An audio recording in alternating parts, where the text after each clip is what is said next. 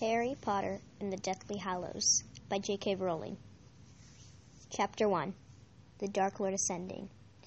The two men appeared out of nowhere, a few yards apart in the narrow, moonlit lane. For a second they stood quite still, wands directed at each other's chest. Then, recognizing each other, they stowed their wands beneath their cloaks and started walking briskly in the same direction. News? asked the taller of the two. The best, replied Severus Snape.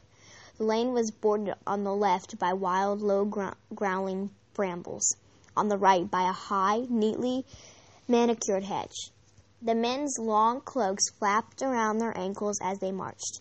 Though thought I might be late, said Yaxley, his blunt features sliding in and out of sight as the branches overhanging trees broke, the moonlight. It was a little trickier than I expected, but I hope he will be satisfied. You sound confident that your reception will be good? Snape nodded, but he did not elaborate.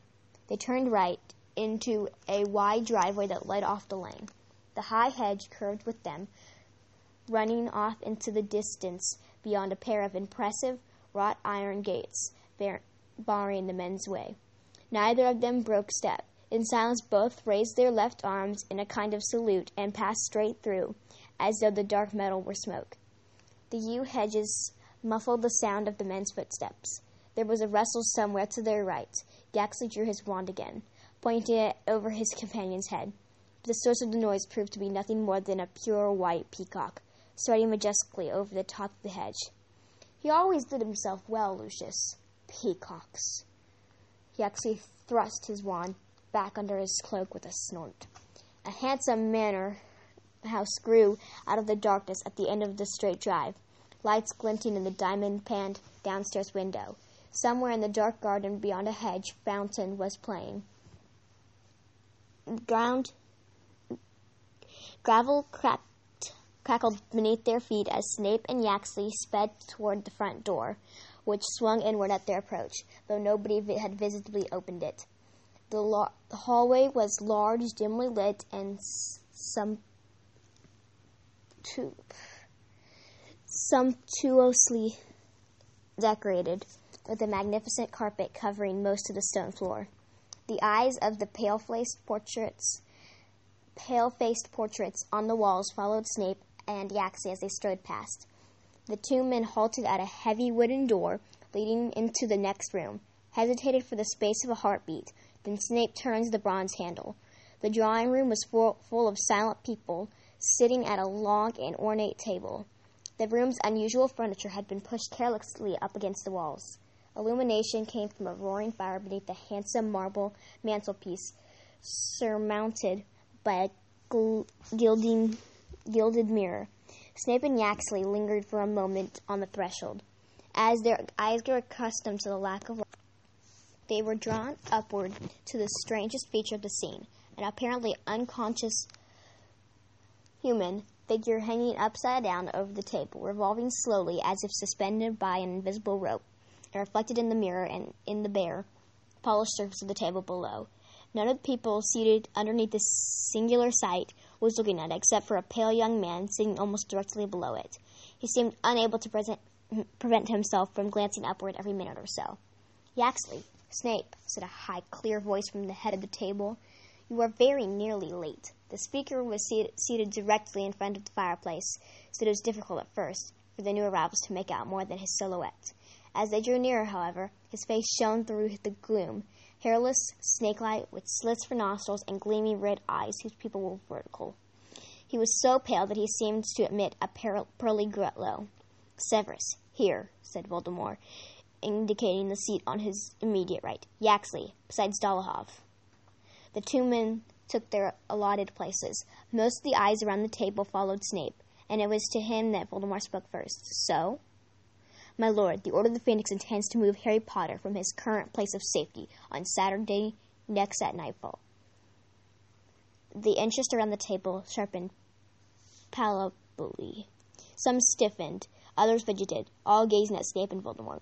Saturday at nightfall, repeated Voldemort his red eyes fastened upon Snake's, Snape's black ones with such intensity that some of the watchers looked away, apparently fearful that they, they themselves be be scorched in the ferocity of the gaze.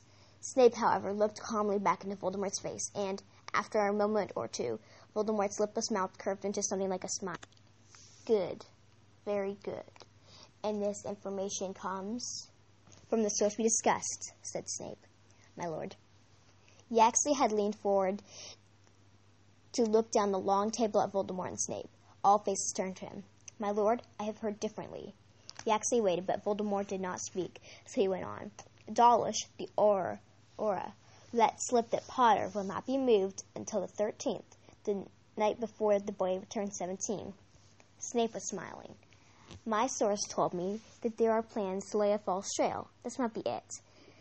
No doubt the confounded charm has been placed upon Dawlish. It would not be the first time. He is known to be susceptible. I assure you, my lord, Dawlish seemed quite certain, said Yaxley. If he has been confounded, naturally he is certain, said Snape. I assure you, Lex- Yaxley, the Auror Office will play no further part in the protection of Harry Potter. The Order believes that we have infiltrated the Ministry. The Order's got one thing right then, eh? Said a squat man sitting a short from, distance from Yaxley. He gave a wheezy, wheezy, wheezy giggle that echoed, was echoed here and there along the table. Voldemort did not laugh. His gaze had wandered upward to the body revolving slowly overhead, and he seemed to be lost in thought. My lord, Yaxley went on, Dawlish believes that an entire party of Aurors will be used to transfer the boy. Voldemort held up a large white hand, and Yaxley subsided at once, watching resentfully as Voldemort turned back to Snape. Where are they going to hide the boy next? At the home of one of the Order, said Snape. The place, according to the source, has been given every protection that the Order and Ministry together could provide. I think that there was little chance of taking him once he was there, my lord, unless, of course, the Ministry is fallen by next Saturday, which might give us the opportunity to discover and undo enough of the enchantments to break through the rest. Well, Yaxley, Voldemort called down the table, the firelight glinting strangely in his red eyes. Will the Ministry have fallen by next Saturday? Once again, all heads turned. Yaxley squared his shoulders. My lord, I have good news on that score. I have, with difficulty and after great effort, succeeded in placing an Imperius curse upon Pius Thicknesse. Many of those sitting around Yaxley looked impressed. His neighbor, Dolohov, a man with long, twisted face, clapped him on the back. It is a start, said Voldemort. But Thicknesse is only one man. Scrimgeour must be surrounded by our people before I act. One failed attempt on the minister's life will send me back a long way. Yes, my lord, that is true. But you know, as head of the Department of Magical Law Enforcement, Thicknesse has regular contact not only with the minister himself, but also with the heads of all the other ministry departments. It will, I think, be easy now that we have such a high ranking official under our control to subjugate the others. And then they can all work together to bring Scrimgeour down. As long as as long as our friend Thicknesse is not discovered before he has converted the rest, said Voldemort. At any rate, it remains unlikely that the ministry will be mine by before next Saturday. If we cannot touch the boy at his destination, then it must be done while he travels. We are advantaged there, my lord, said Yaxley, who seemed determined to receive some, the, some portion of approval. We now have several people planted within the, the Department of Magical Transportation. If Potter Apparates or uses the Floo network, we shall know immediately. He will not do either, said Snape. The order is issuing any eschewing any form of transport that is controlled or regulated by the ministry. They mistrust everything to do with the place. All the better, said Voldemort. He will have to move in the open. Easier to take, by far. Again, Voldemort looked up at the slowly revolving body as he went on. I shall attend to the boy in person. There have been too many mistakes where Harry Potter is concerned. Some of them have been my own. The Potter li- that Potter lives is more due to my arrows than his arrows than his triumphs. The company around the table watched Voldemort apprehensively, each of them, by his or her expression, afraid that they might be blamed for Harry Potter's continued existence. Voldemort, however, seemed to be speaking more to himself than to any of them, still addressing the unconscious body above him. I have been careless, and so have been thwarted by luck and chance. Those wreckers of all but the best laid plans. I know better now. I understand those things that I did not understand before. I must be the one to kill Harry Potter, and I shall be. At these words, seemingly in response to them, a sudden wail sounded, a terrible drawn out cry of misery and pain. Many of those at the table looked downward, startled, for the sound had seemed to issue from below their feet. Wormtail, said Voldemort with no change in his quiet, thoughtful tone, and without re- removing his eyes from the revolving body above. Have I not spoken to you about keeping a prisoner quiet? Yes, my lord, gasped a small man halfway down the table, who had been sitting so low in his chair that it appeared at first glance to be unoccupied. Now he scrambled from his seat and scurried from the room, leaving nothing behind him but a curious gleam of, gleam of silver. As I was saying, continued Voldemort, looking again at the tense faces of his followers, I understand better now. I shall need, for instance, to borrow a wand from one of you before I go kill Potter. Faces around him displayed nothing but shock. He might have announced he was wanted to borrow one of their arms. No volunteers? said Voldemort. Let's see. Lucius, I see no need for you to have a wand any more. Lucius Malfoy looked up. His skin appeared yellowish and waxy in the firelight, and his eyes were sunken and shadowed. When he spoke, his voice was hoarse. My lord, your wand, Lucius. I require your, your wand. I. Malfoy glanced sideways at his wife. She was staring straight ahead, quite as pale as he was, her long black blonde hair hanging down her back. But beneath the table, her slim fingers closed briefly on his wrist. At her touch, Malfoy put his hand into his robes, withdrew a wand, and passed it along to Voldemort, who held it up in front of his red eyes, examining it closely. What is it? Elm, my lord, whispered Malfoy. In the core? Dragon. Dragon heartstring. Good, said Voldemort. He drew out his own wand and compared the lengths. Lucius Malfoy made an involuntary movement. For a fraction of a second, it seemed he expected to receive Voldemort's wand in exchange for his own. The gesture was not missed by Voldemort, whose eyes widened maliciously. Give you my wand, Lucius? My wand? Some of the throng sniggered. I have given you your liberty, Lucius. Is that not enough for you? But I have noticed that your, you and your family seem less and less happy of late. What is it about my presence in your home that displeases you, Lucius? N- nothing, my lord. Such lies, Lucius. The soft voice seemed to hiss on, even after the cruel mouth had stopped moving. One or two of the wizards barely repressed a shudder as the hissing grew louder. Something heavy could be heard sliding across the floor beneath the table. The huge snake emerged to climb slowly up Voldemort's chair. It rose, seemingly endlessly, and came to rest across Voldemort's shoulders, its neck and the thickness of a man's thigh, its eyes with their vertical slits of pupils unblinking. Voldemort, Voldemort stroked the creature absently with his long, thin fingers, still looking at Lucius Malfoy. Why do the Malfoys look so unhappy with their lot? Is my return, my rise to power, not the very thing they profess to desire for so many years? Of course, my lord, said Lucius. His hand shook as he wiped sweat from his upper lip. We did desire it. We do. From Voldemort and the snake to Malfoy's left, his wife made an odd, stiff nod, her eyes averted from Voldemort and the snake. To his right, his son Draco, who had been gazing up at the inert body overhead, glanced quickly at Voldemort and away again, terrified to make eye contact.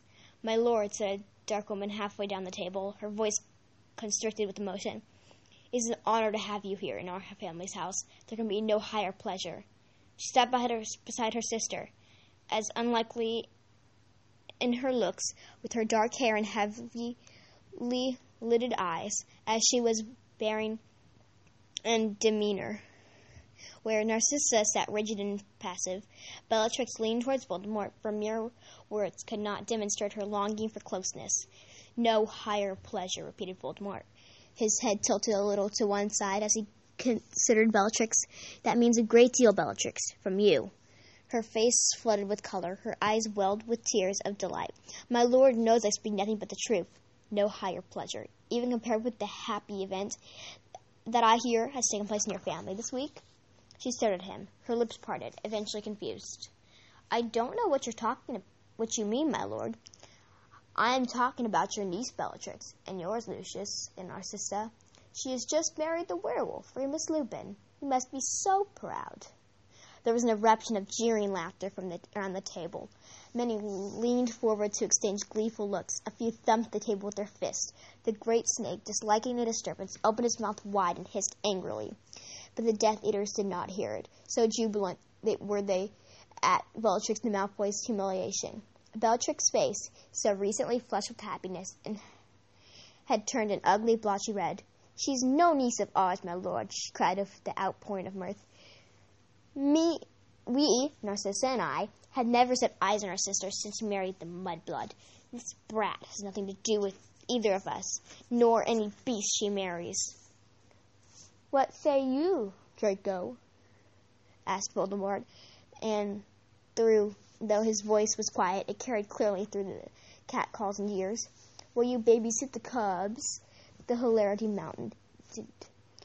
Draco Malfoy looked in terror at his father, who was staring down into his lap, own lap, and then caught his mother's eye.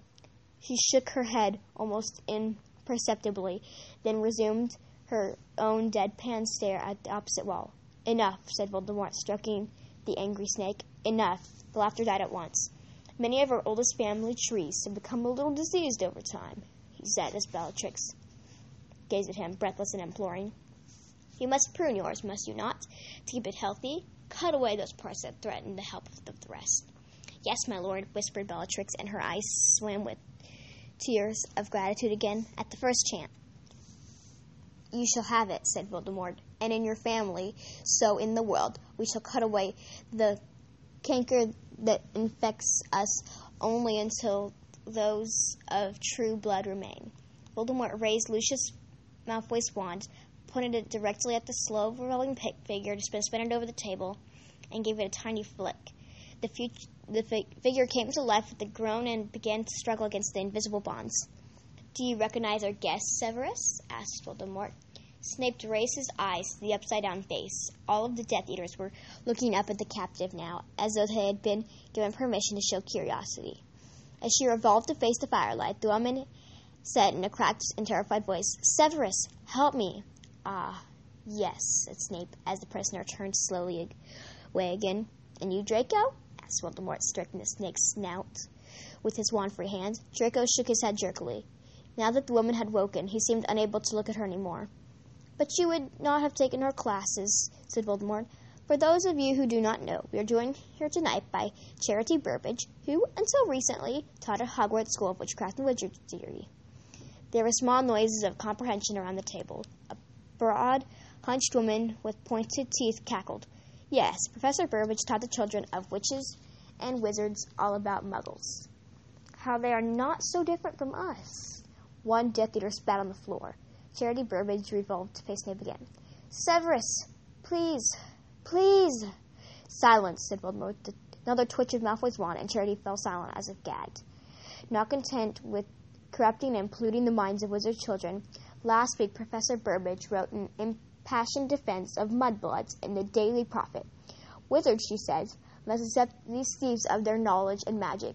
The dwindling of the pure bloods is, says Professor Burbage, a most desirable circumstance. She would have us all made with muggles, or no doubt werewolves. Nobody laughed this time.